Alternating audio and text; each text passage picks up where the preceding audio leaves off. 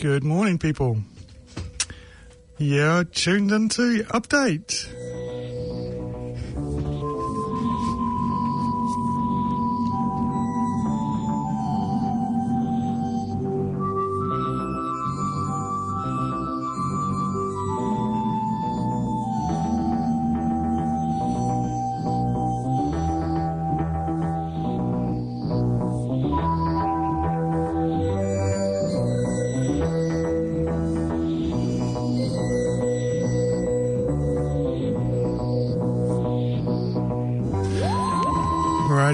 Another good show. What a beautiful day out there, eh? So Saturday, 14th. So it's um, going to be another big tech show. You're tuned into Update. My name's Anthony Blomfield, bringing you all things cool and technology, inspiring you to get your heads out of your, your TikToks and out of your games and learn about real computer science um, and uh, get inspired. So, um, yeah, so it's going to be a good show. And um, let's start a bit of the news.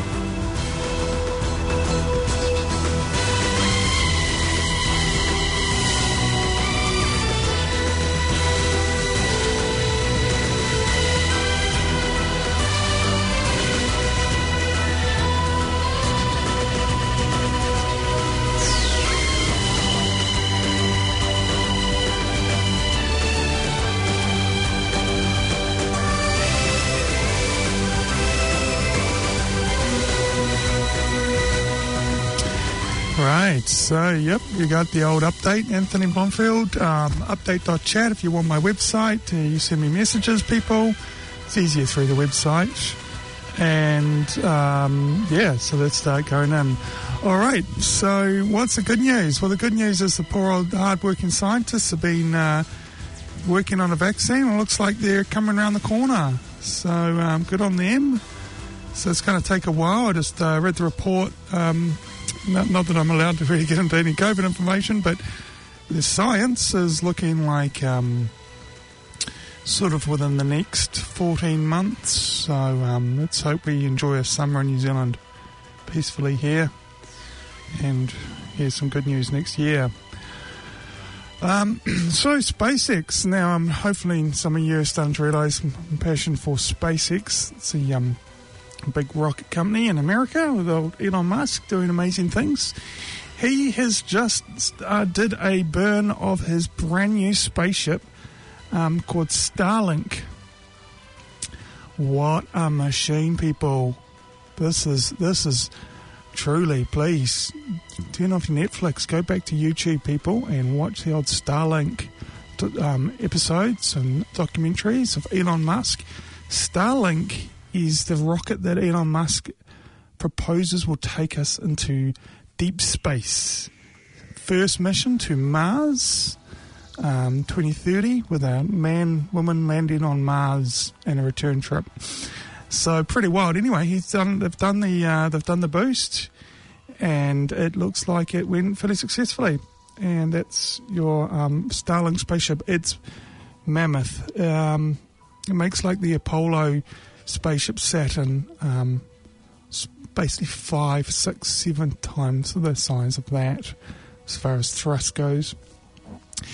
Um, yeah, so he's, he's done that. And of course, our Rocket X is still uh, exploding with all sorts of new tech, but they, um, they're just campering down. They're still uh, winning the small spaceship race, old um, Rocket Lab.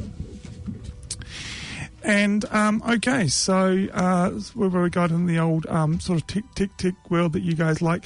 So um, TikTok is still in a lot of trouble with America, and they're trying to effectively, well, they they they're basically.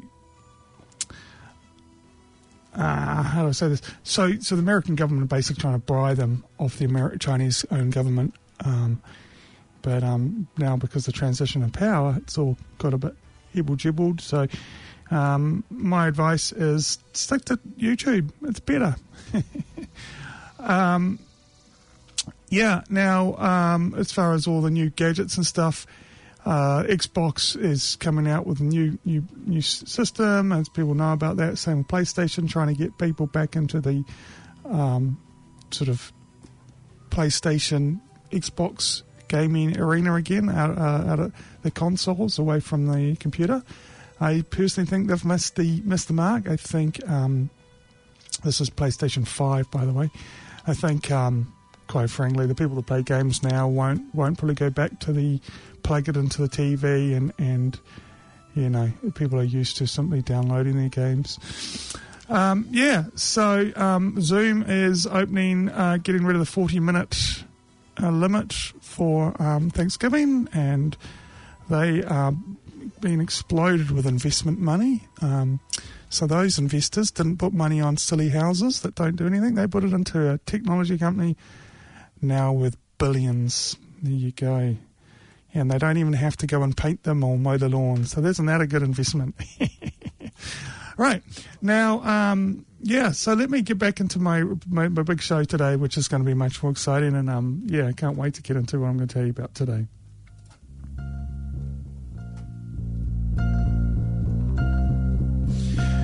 So, all right, ladies and gentlemen. So today's show. Okay, so once again, don't forget you've got um, the update. This is the best tech show in New Zealand. It's the only tech show on the radio now.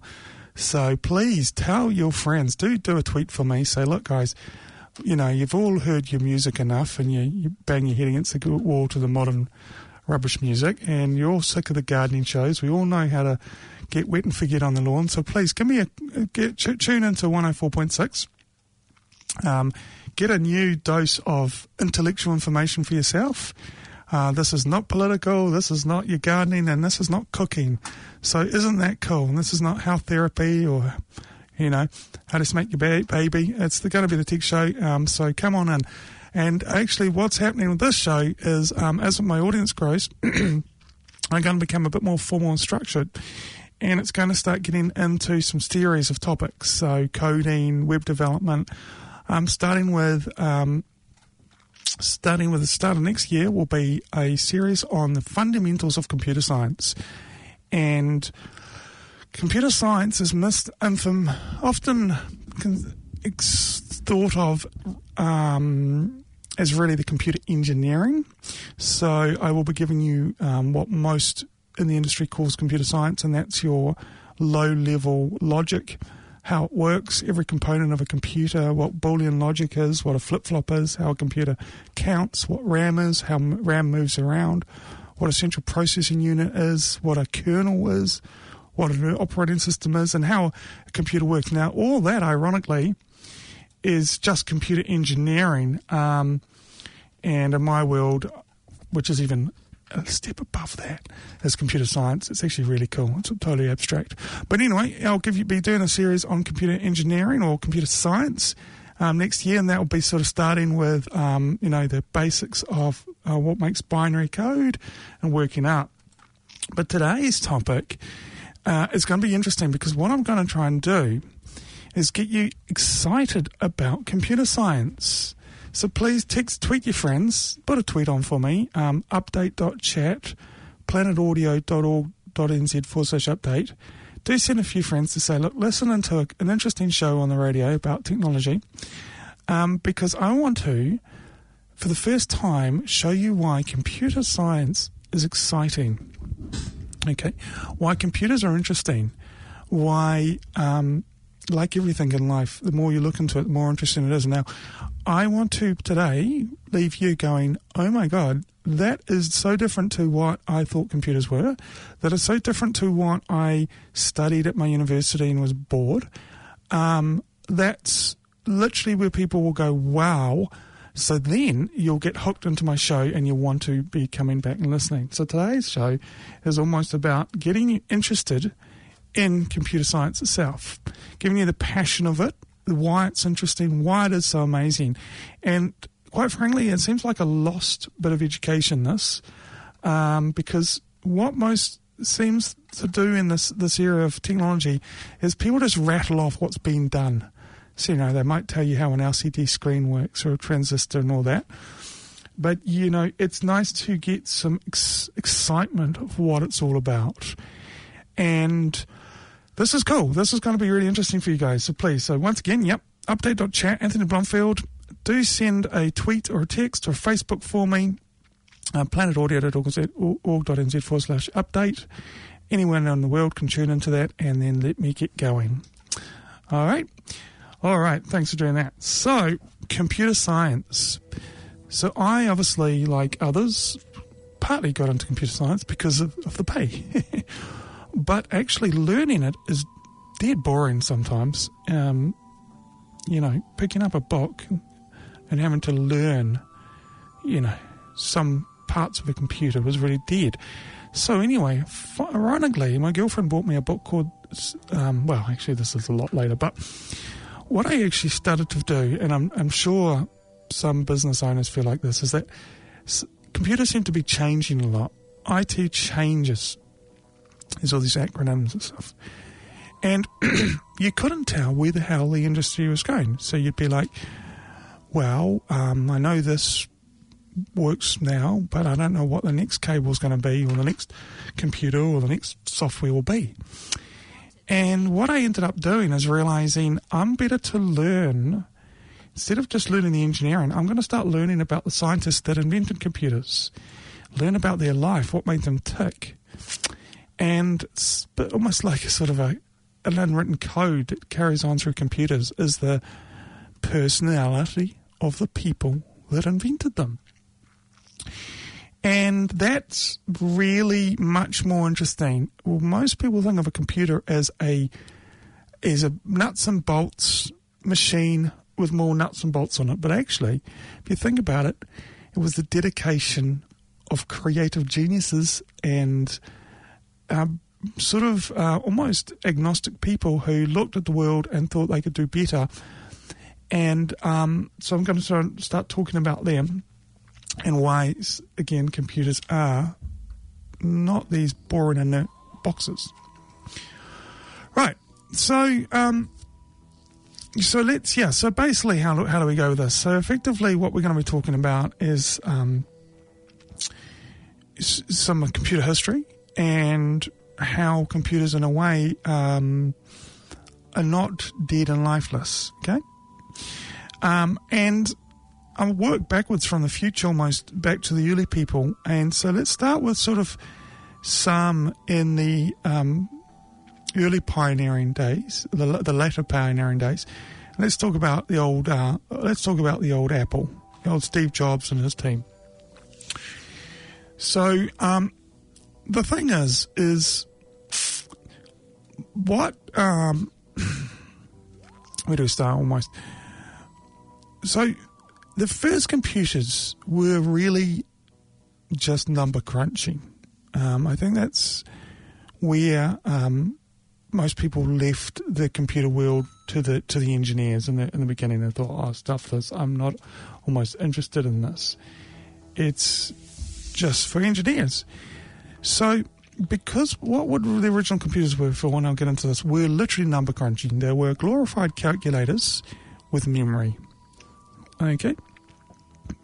Now, anyone in the old days who had to work out the buoyancy of a ship, like the Titanic, to work out all the sh- strength of the steel, maybe, and the engines, they'd have to get old pen and paper, you know, and more a mechanical calculator and just work all day and night. Now, the idea, of course, of a computer being able to number crunch all the dynamics of buoyancy of a ship, um, obviously made made their world good, but um, the area that they were used for still was not the area that most people use them for today. And I think we there's a big leap that um, still missed. Okay, and that is this concept of computers meeting graphics, the graphical user interface. A graphical user interface really was almost um, people now use it as almost just a sleight of hand, which is, oh, it's this graphical user interface, no big deal. It's just a layer on top of the computer. It's not. It's actually a big part of the fundamentals of computer science that um, made computers friendly, made them um, trustworthy almost.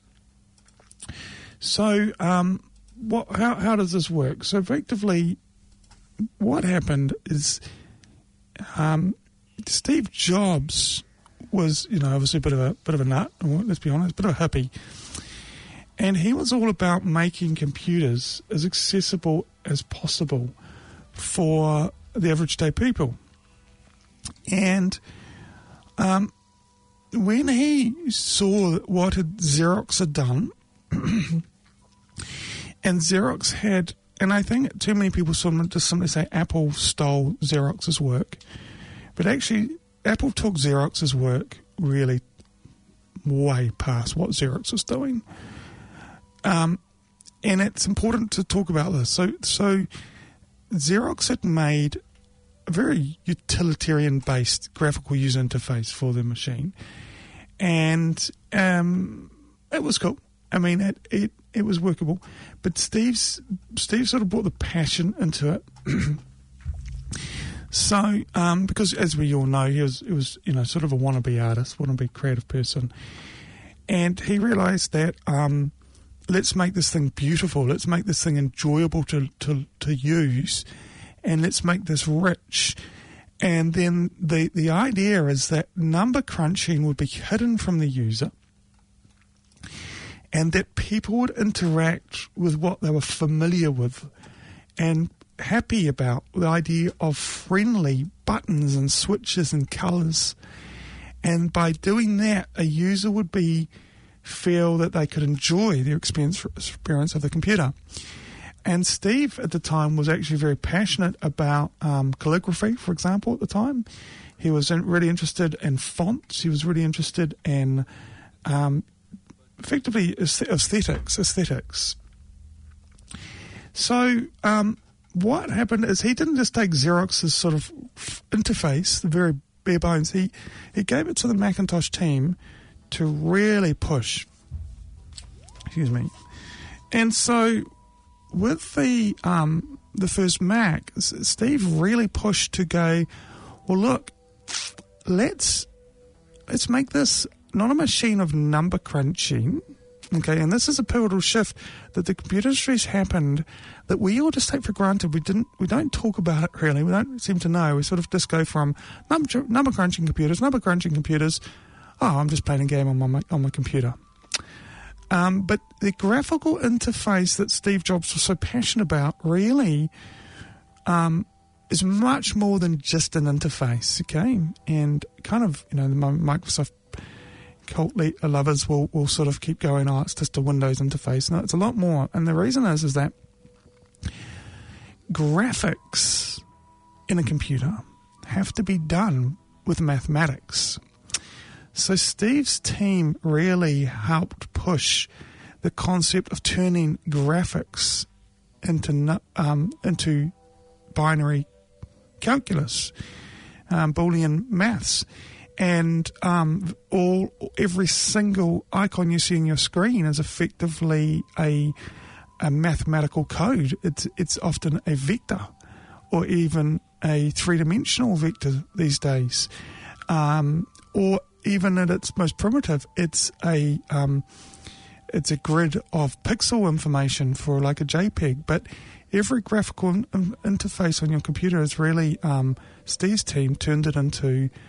Uh, I mean, uh, draw a pa- piece of a, a, picture of a I don't know lollipop on your computer on your pen and paper, you know, colouring in pencils. But for a computer to do that, well, Steve's team made that look easy. So this is um, what Steve's did. Steve's team did, and they were really they really inter- cared about it. And the whole point is is that they made computers accessible and gave the explosion of the um, of the graphic design industry. There's no way people were really going to use a number crunching computer before that to start doing, you know, clever typography. And even Steve invented, really, in the beginning, a way of turning fonts into nice code for um, making it all pretty on your screen, effectively. Excuse me, I'm just going to look something up here. I just had the thing on here. All right, so um, so um, anyway, so basically that's um, the later part of the passion for computers. So I'm sort of working back to the original passion of computers. So Steve was very passionate about the graphical interface, and that's what we have now. That's what we use. And of course, he he made us um, these guys work really hard, and, and we all, all know about that. Excuse. Uh, just a, just a minute. Right.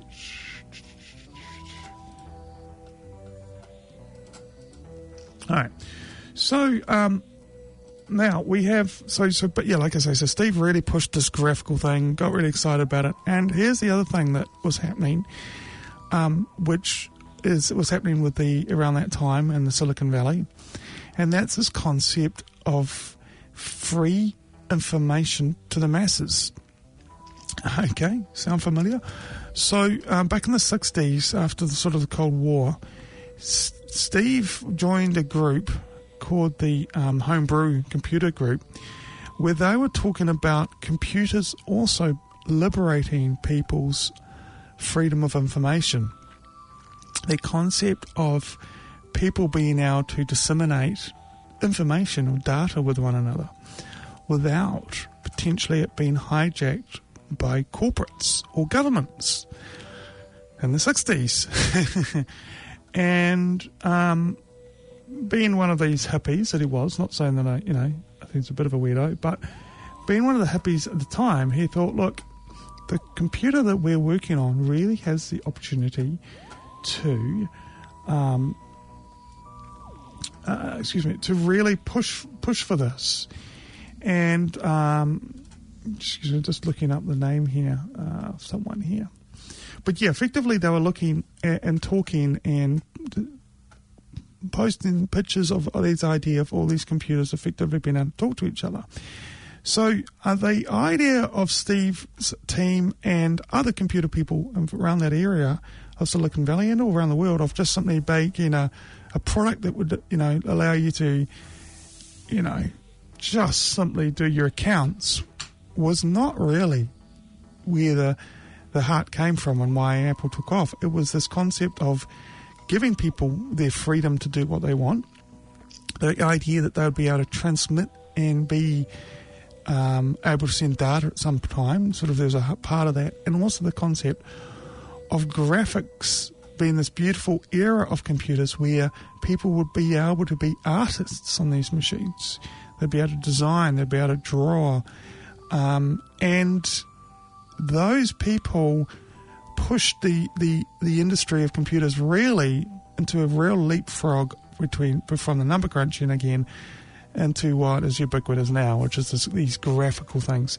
So anyway, so why am I saying that is basically because the work that went into that was driven by people who really thought that these machines would be would be cool. You know, they really thought that they would be um, really, really interesting, and that's something that sort of gets lost as sort of why Steve did it and why you know, you know why at first Macs came with a whole lot of fonts and so many free drawing apps and stuff, and um, why there was so much bitterness between Steve and and Steve uh, Steve Jobs, which is Steve was like, you don't kind of get what we're doing, guys. It's not just a way of doing your Excel sheets. We're doing something bigger than this and Steve, you know, Steve was always on the interviews later on in life, you know, trying to express this, but.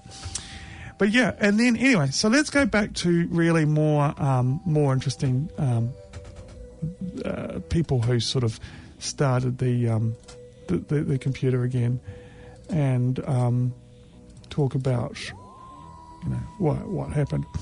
All right, so um, okay. So, um, right. All right. So now we're going to go back to one of my favorite pioneers of the computer pe- people, the person who was really, really passionate. Um, okay. All right. Um, okay, just a sec.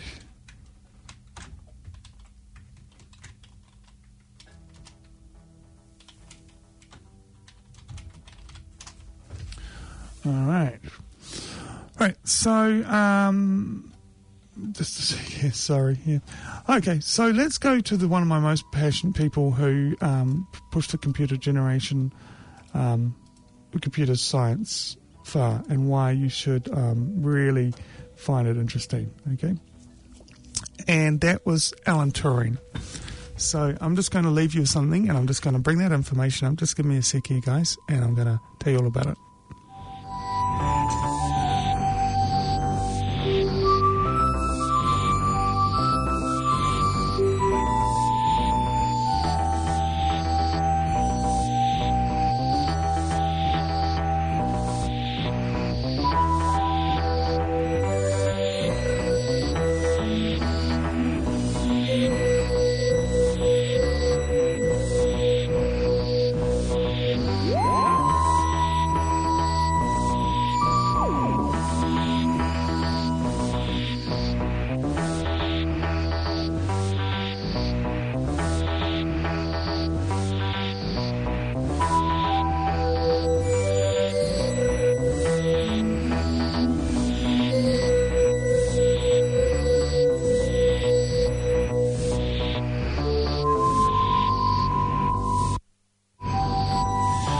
Sorry about that. I just got a message that I had to do something in the studio.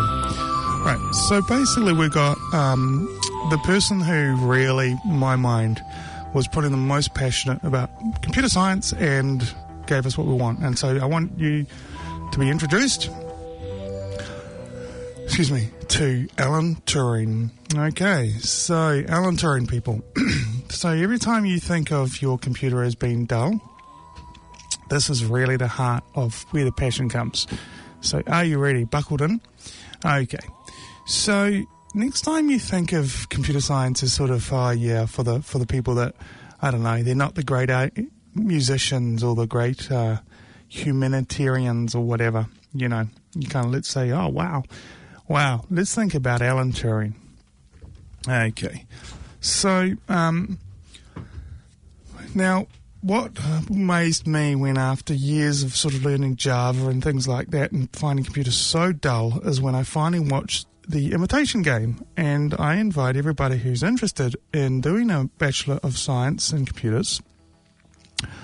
If you're a teen at school or even doing a computer course watch the imitation machine and watch it through once as a movie and then watch it through again um, with playing the documentary that goes along with it and the science that goes along with it.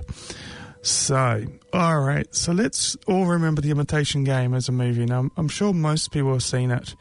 So, what is pretty incredible is when you start to realize that really the first computer was not to do your accounts, it was not to um, send a photo of your lunch. It was not to um, make a silly comment on YouTube about um, you look fat. Um, it wasn't all these things. It was um, it was to save Bloomin' Mother England. It was life and death. So I don't think you can get more sort of passionate about something than than that. So when you think of, oh yeah, how boring, I got to do a Windows update. Well, you know, Microsoft never got the power of computers. They're a money making company. They never got excited about computer science. You know, quite frankly, they've never given us anything that's, you know, liberated the mankind in computer science. They're just a money making company. You look at the early computer science, it was about liberating man's genius.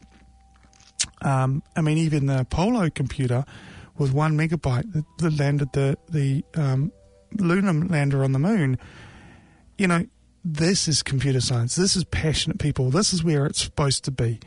And I won't lie, since about 1999, it seems like the computers, for for a while, um, some called the Dark Ages computers, and I was watching it, sort of fell into the um, the, the, the, the, desktop form factor, and, and, there was no innovation for a while. I think we, we definitely, you know, came out of that so anyway, um, now what? It, so what we've got now, of course, is the the the, the Alan Turing effectively being told, "Can you come and make a machine for us that is, in fact, going to um, be able to crack the Enigma code.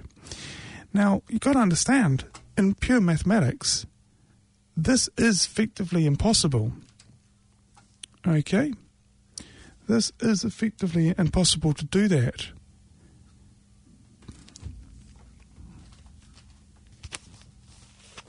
So, um, what he managed to do was was really quite uh, a work of art.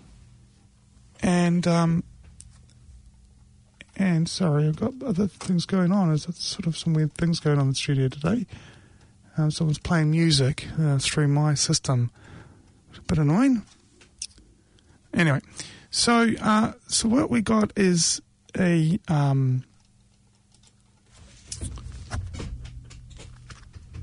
sorry, it's really weird. We've got people playing things and overtaking, um, distracting me with. Okay. Anyway, so um,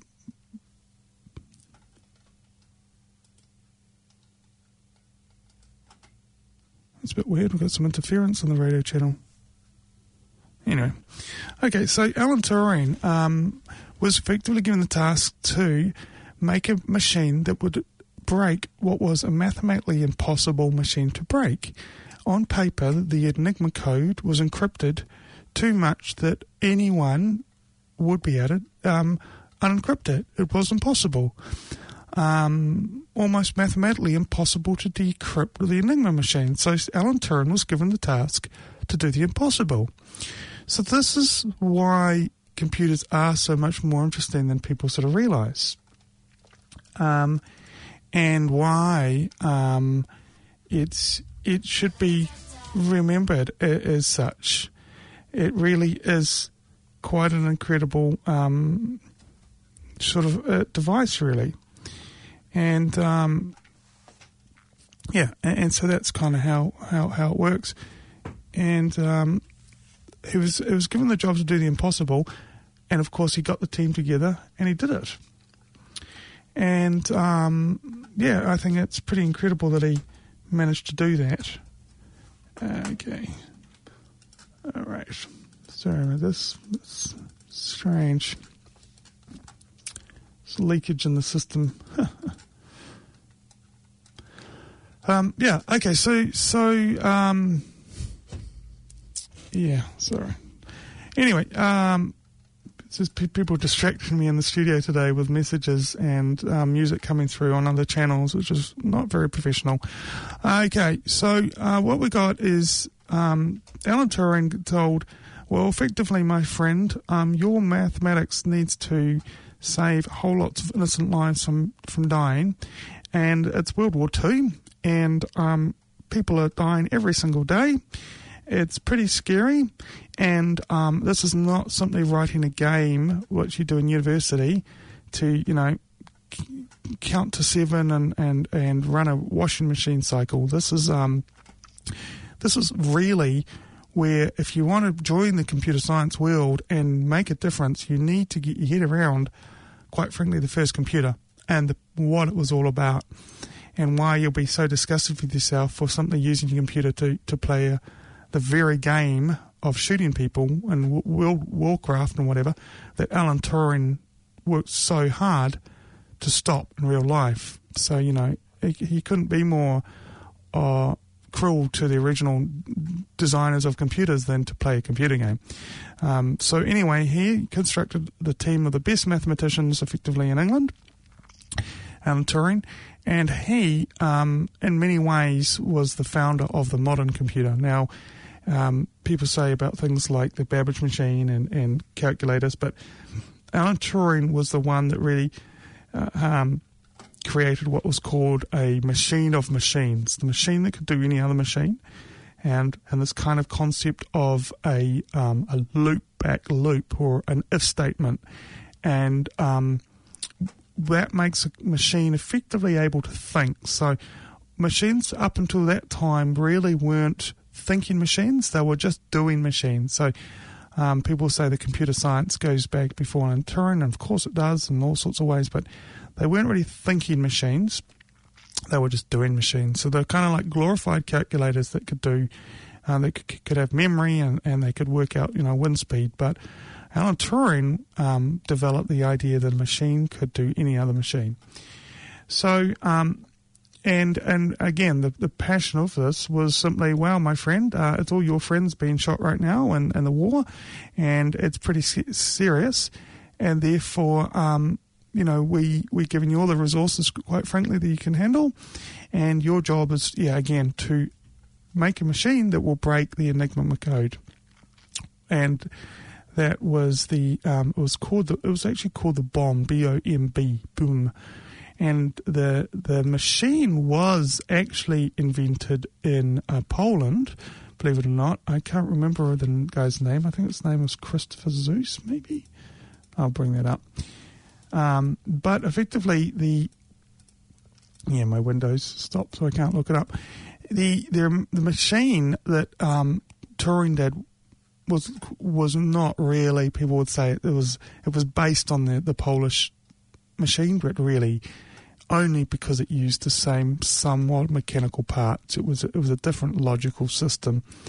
Um, anyway, so the concept was is that when um, the, the, the, the Germans, quite frankly, were sending the transmission of instructions to the uh, troops on the ground, it was encrypted. And we all know about encryption now. You know, all of you probably have, you know, your banking website and you see HTTPS or you you all probably heard of encryption now. It's almost ubiquitous, isn't it, as a term?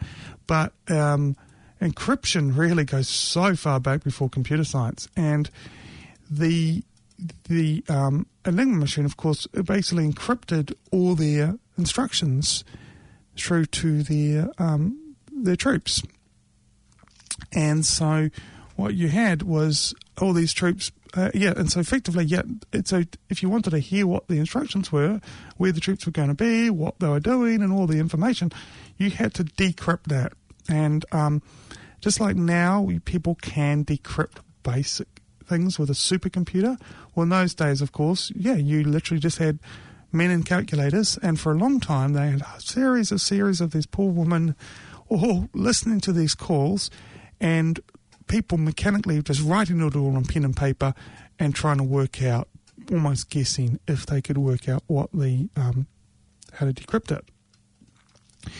And what they uh, realised was that the the decryption was um, impossible effectively without a machine, and and so Alan Turing realised, well, hang on, I because he had already um, written the theses and all the documents for the concept of a machine that could be any other machine and a machine that could effectively learn.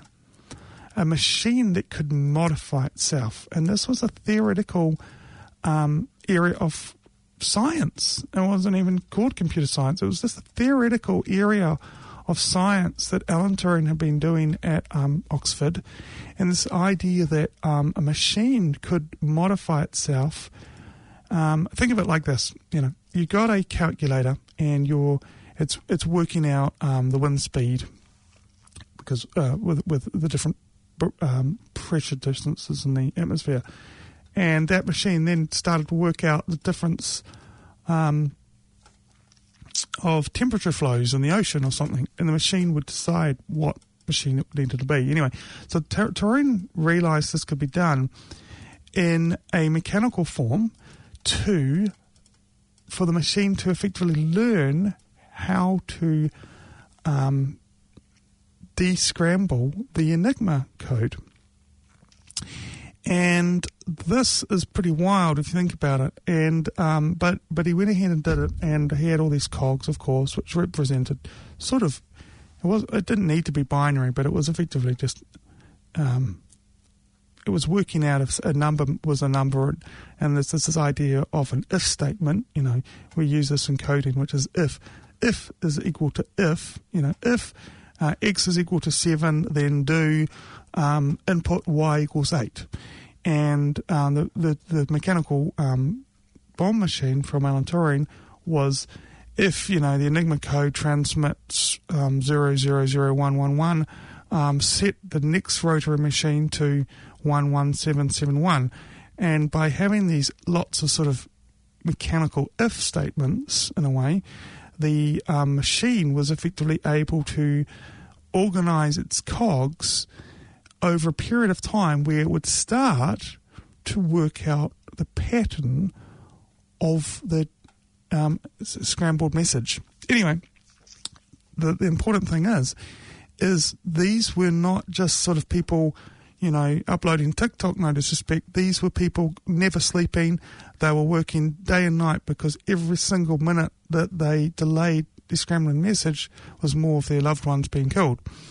And um, what had happened, of course, is they did descramble the message, as you all, all seen in the movie the imitation games, Alan Turing was able to, uh, his machine was able to do the impossible, to find out every single instruction that the Germans were sending to their troops.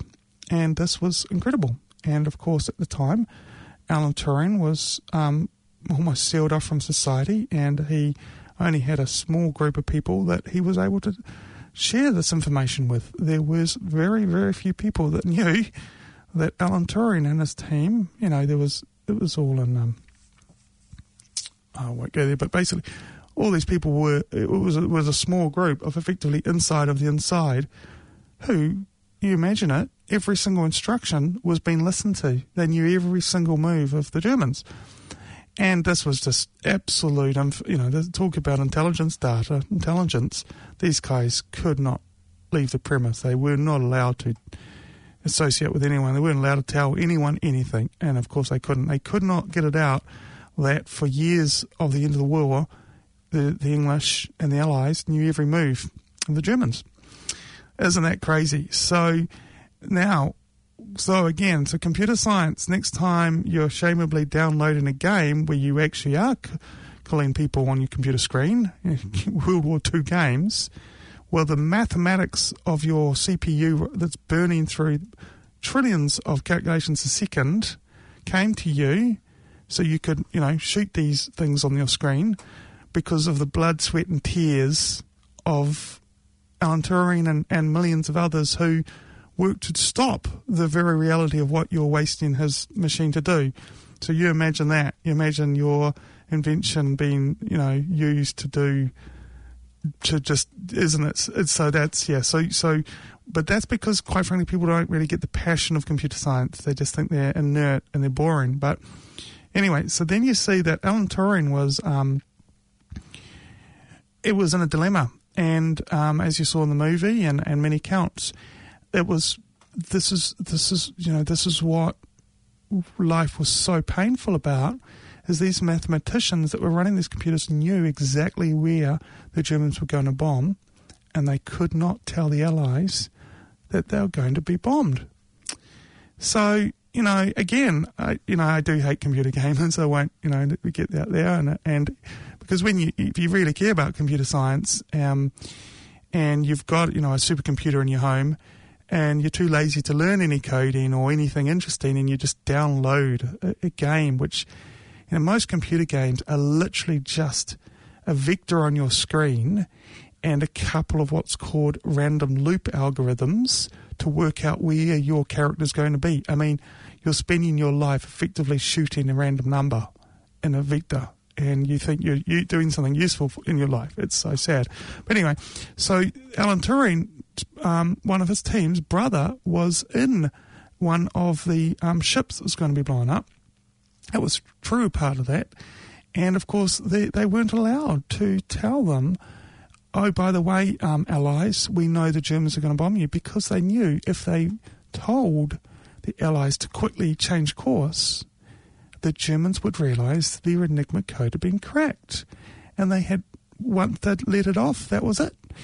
So you talk about discipline, you talk about the pain of, of the decision to protect, you know, millions of people at their personal loss and stuff. And, you know, and then you might look at your computer differently. You might look at your, your screen and go, oh, you mean this was made by hard working, passionate, you know, sacrifice. So, you know, anyway, so that's, so that's the, the Turing story. And of course, um, it wasn't just one or two um, transmissions that the, the team weren't allowed to tell.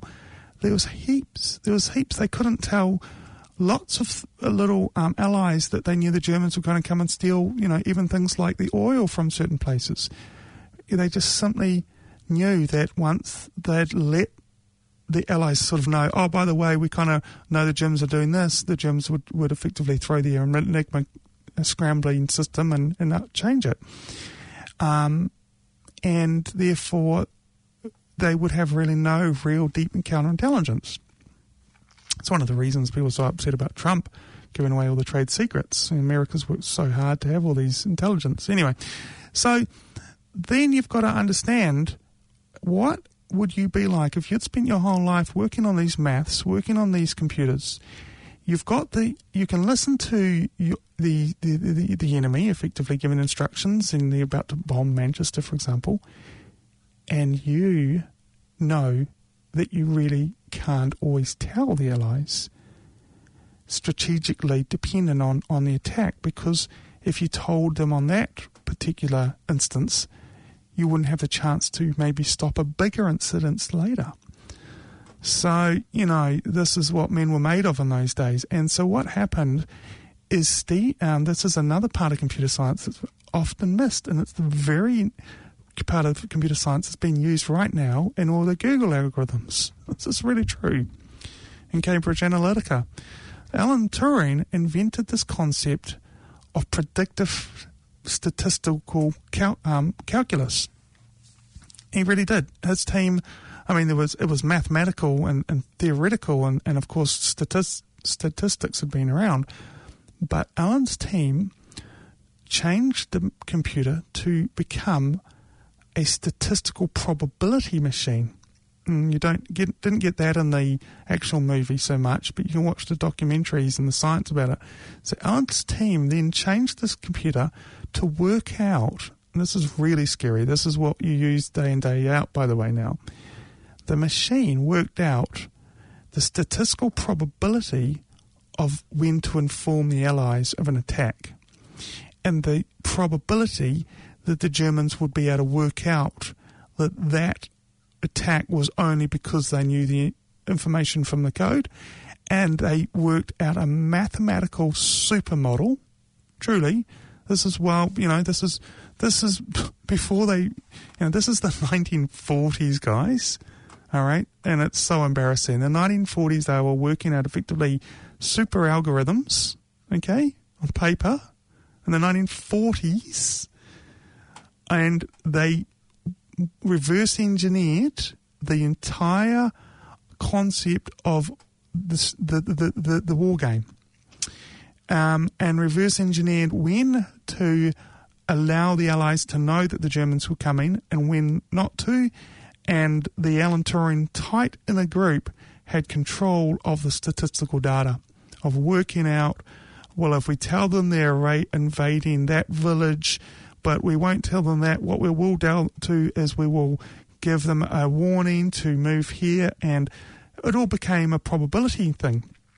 And um, later on, scientists discovered that because of the uh, reverse engineering of effectively the war game, uh, the Turing project and his mathematical, what was called a universal machine, was able to um, reduce the war by many years and save millions of people's lives. So there you go. So next time, okay, so there we go. When you, so, you know, there's more stories like that. All right. So this is why when people sort of talk computers and the way you learn at university, it literally makes me want to cry. You know, this concept of just, oh yeah, Java does this, it makes your, your banner on your web page flick up it's so cruel to the brilliance and the hardworking mathematicians and engineers and pioneering computer scientists who it was about life and death. Okay? So I do hope you look at your computer differently after this. And anyway, so so this didn't stop. Uh, this, this, this, by the way, the story doesn't end, of course, because Alan Turing, um, all the theoretical knowledge of um, descrambling information, the if statement, effectively, the concept of using statistics to reverse engineer real world problems, which is, you know, what Cambridge Analytica did. It's quite frankly what even Facebook does now to show you the ads that you want. It's why you know what YouTube's uh, going to be showing to you. It's some of the same science that 1940s um, Oxford mathematicians were working out.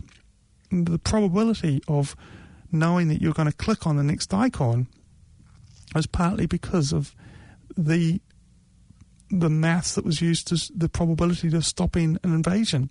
Okay, isn't it so? Isn't it crazy?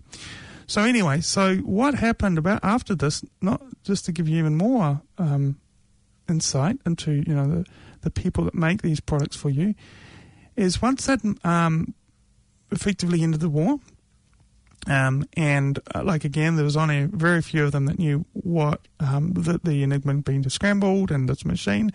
Um, literally, it was only um, the prime minister and maybe six or seven people at the top.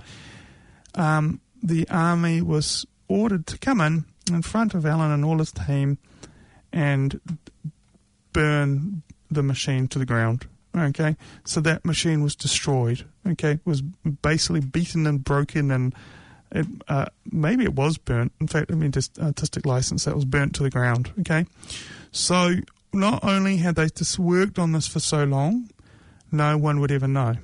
Okay, uh, that was burnt to the ground, and Alan was given a life of um, solemn silence. He was never allowed to tell a soul of what he worked on. Really, yeah, well, completely, and um, and so with this team. And so, um, for the most part, the computer scientists that had a major part in you know saving the the, the, the Western world that we live in now, our freedoms, um, the vote right to vote, women's rights, was because um, of computer scientists, and um, these computer scientists um, were not making some silly game to shoot people with. I mean, how cruel is that? Or making a, a thing to work out which where your banners on your, your website is. These were people that were saving lives. So that's what real computer science is for me, is that it's using you know, real intellect to solve real problems, and it's still happening now. You know, real a lot of you know in the medical industry they're using computer science every day to save lives. So, um, but that's where I wanted to get sort of touch you with, you know, get you in, you know, realizing that this area is not just some boring inert thing, computer science. It's not just oh yeah, um, and then you'll you'll hopefully get addicted to learning the actual engineering of all this stuff. But anyway, so of course Alan Turing, um, as you all know, at all um, he carried on, and of course he lived a life of solitude, and um, it's actually after, later after leaving the Babbage Project when he actually really formulated the modern day computer thinking, by the way. So the actual concept of the universal machine and the um, the idea of um, really computers being able to um, run software, if you will, or what he called, you know, a machine being machine was all formulated with heaps of his paperwork after he left that project. And um, the mathematics of that was public, so that he was allowed to effectively share his his concept of computers themselves, and um, that was, you know, what got onto what we use today. So he he wrote a lot of the theories of, um, you know, using binary to do complex calculations, the concept of a machine having its own data put back into itself again, um, the idea of a loop. Then, then of course, the machine, the actual um, bomb machine was, was, you know, again, it was destroyed, but the Americans, as a little side story, came in grabbed a lot of the maths and the scientists that have worked around these projects and um, effectively IBM capitalized on it. so that's maybe another story, but but effectively, what what in a sort of a simple story, Um, after the maths and the theory of the, the, the, the, computer science world was written, a lot by Alan Turing, um, and his work was public, the maths was taken and the scientists that worked on it were, were, were taken and IBM was formed in America in the 1950s. And that's where the um, actual machines were started, you know, that's the capitalization on it. The great capitalist of America, they took the maths, they took the theories, and they started punching out actual machines with valves and transistors that could do um, could could effectively run software. And then, of course, that's when you had the explosion of government saying, "Hang on, you can do all our IRD and tax, IBM. This is amazing." And bang, there was your computer. You know, that was the dawn of the computer age. Um, IBM using the maths, making these machines that would do all the, the number crunching for these big, you know, all the all the, but quite frankly, it was all the governments um, doing things even like um, all the all, you know, all the tax law, um, keeping all the data on the citizens, all that, and um, bang, there you go. That was all the 50s, 60s, and um, quite frankly, that technology that IBM and, and those teams worked on, still, quite frankly, the same today. So, um, yeah, it is almost still the same logic um, going back all these years. Um, and it was built on, on passionate people. So that's the the reason I did this show is I realized like if I'm going to start talking actual computer engineering, telling you how RAM works, um, I found it quite boring. And now you know that um, effectively computers came out of, you know, quite frankly, life and death, World War Two. You know, um, and people that were you know hungry to solve real problems, you know, real mathematical problems.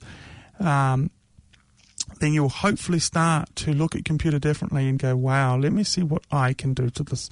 Let me see where, where I can add something interesting to this world.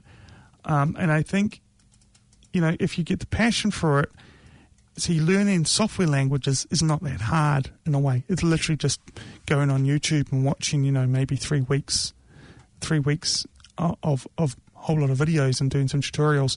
But without the sort of passion and understanding why things happened, you might not be able to innovate on the, on the engineering. And I think that's that's the exciting part. Is being able to um, add to this. Anyway, guys, I really appreciate you coming in, and hopefully you get a little bit of that, and you're going to start coming back more to learn the um, how these things really work, what is binary, um, and if you are interested, please uh, watch the Alan Turing movie, The Imitation Games, and watch the documentary that goes with it, all the actual science of, of, the, of the mathematics. Okay, sorry about the interruptions today, it's a bit weird. This update, my name's Anthony, uh, and you enjoy your Saturday.